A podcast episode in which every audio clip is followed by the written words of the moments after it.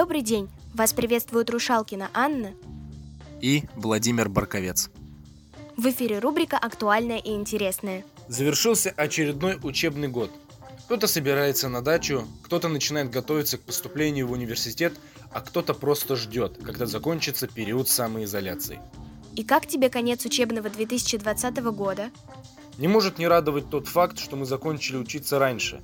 Еще бы немного, и я бы просто не справился с таким количеством домашней работы. А девятиклассники так вообще сорвали джекпот, ведь у них отменили ОГЭ. Но есть и обратная сторона медали. Многие наверняка посещали курсы по подготовке к ОГЭ и потратили на это силы, время и другие ресурсы. Но эти знания девятиклассникам, конечно, понадобятся в будущем, но на курсах готовят к определенному формату проверки знаний, что может в дальнейшей жизни не пригодиться. Согласен, у всего есть свои плюсы и минусы.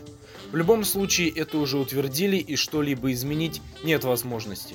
А как ты закончила этот учебный год? Знаешь, период самоизоляции внес сильные изменения в мои привычки и распорядок дня. Последние два месяца я то и дело сидела перед монитором компьютера и старалась выполнять все задания и рекомендации учителей. Мне кажется, что я вообще не высыпалась. Конец 2020 учебного года дался тебе очень тяжело. Да, это так. А вот кому-то пандемия пошла на пользу, как бы странно это ни звучало. Вся эта ситуация в стране и в мире в целом – отличная возможность для рынка онлайн-образования выйти на широкую аудиторию. Думаю, ты со мной согласишься. Достаточно вспомнить Zoom, приложение, через которое у нас проводили большинство уроков. Помню, помню. Самое главное не проспать, ведь все важные занятия учителя проводили там – да, именно эта программа помогала учиться в условиях пандемии не только в нашей стране, но и во всем мире. Именно она превратилась в один из ведущих инструментов, с помощью которого школьники могли посещать уроки дистанционно. За 11 марта, всего за один день, аж целых 343 тысячи человек во всем мире загрузили приложение Zoom, если верить данным исследовательской фирмы Аптопия. Это достаточно высокий показатель. Конечно, и это без сомнений положительно сказалось на компании. Платформа Zoom занимает лидирующую позицию, но спешу сказать, что это далеко не единственный сервис, который стал мгновенно популярен в последнее время. Сейчас многие подобные облачные компании становятся широко известными, и это неудивительно. Но сегодня это не так важно. Скоро все это можно будет забыть на пару-тройку месяцев, ведь у школьников начинаются каникулы. Да, но не у всех. Я знаю, что, например, в Южной Корее совсем недавно начался учебный год – и что такая же ситуация в большинстве других стран Азии. А я слышала про Японию. Хотя у них и введен карантин на всей территории страны, и школы были закрыты на первый месяц обучения, но все же в некоторых городах многие учебные заведения восстанавливают свою работу. Например, в префектурах Аомори и Татори.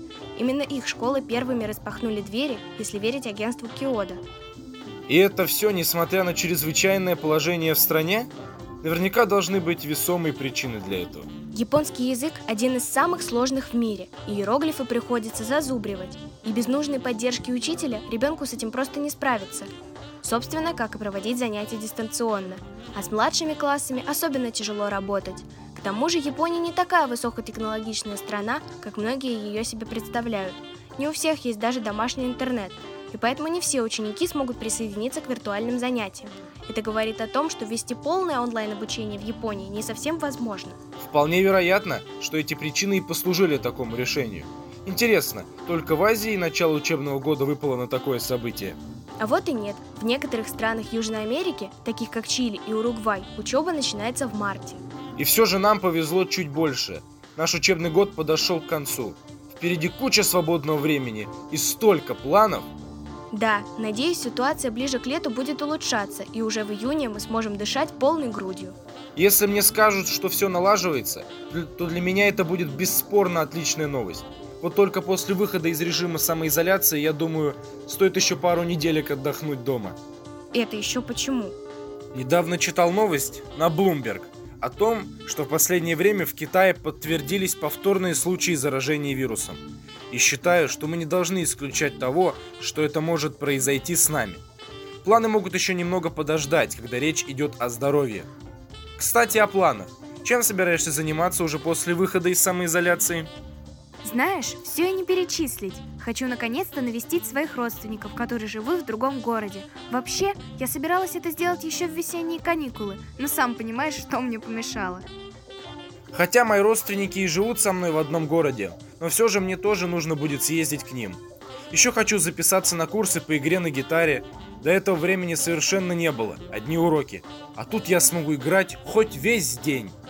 Курсы – вещь неплохая, это так. Я, кстати, тоже записалась на курсы, но уже языковые. Начну этим летом углубленно изучать английский. Хочу в будущем переехать и учиться за рубежом. И снова учеба. А как же настоящий отдых? Время для себя и своих хобби? Я не собираюсь целыми днями сидеть и учить правила. Тем более английский пригодится мне в будущем. И не стоит забывать, что нам ведь в следующем году сдавать экзамены.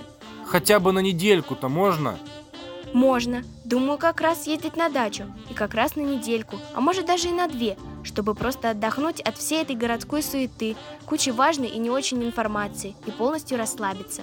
Конечно, при условии, что мне не заставят копать тонны картошки и полоть грядки целыми днями. Это верно подмечено. У тебя действительно много задумано на это лето. Конец года дался нам с трудом. Мы заслужили отличные каникулы. Ты, как всегда, права. Осталось лишь надеяться на благоприятный исход событий и ждать окончания периода самоизоляции. А пока мы можем лишь обсуждать текущую ситуацию в мире и делиться своими планами на ближайшее будущее. Интересно было бы узнать, что об этом думают остальные. Ну а школа продолжает жить, поэтому учителя подготовили для нас много разных интерактивных занятий, встреч и мероприятий. До конца мая любой желающий может их посетить. Мы желаем вам хорошего настроения, интересных открытий, найти себя в новом деле. Отдыхайте, развивайтесь, стремитесь к своей цели. До новых встреч!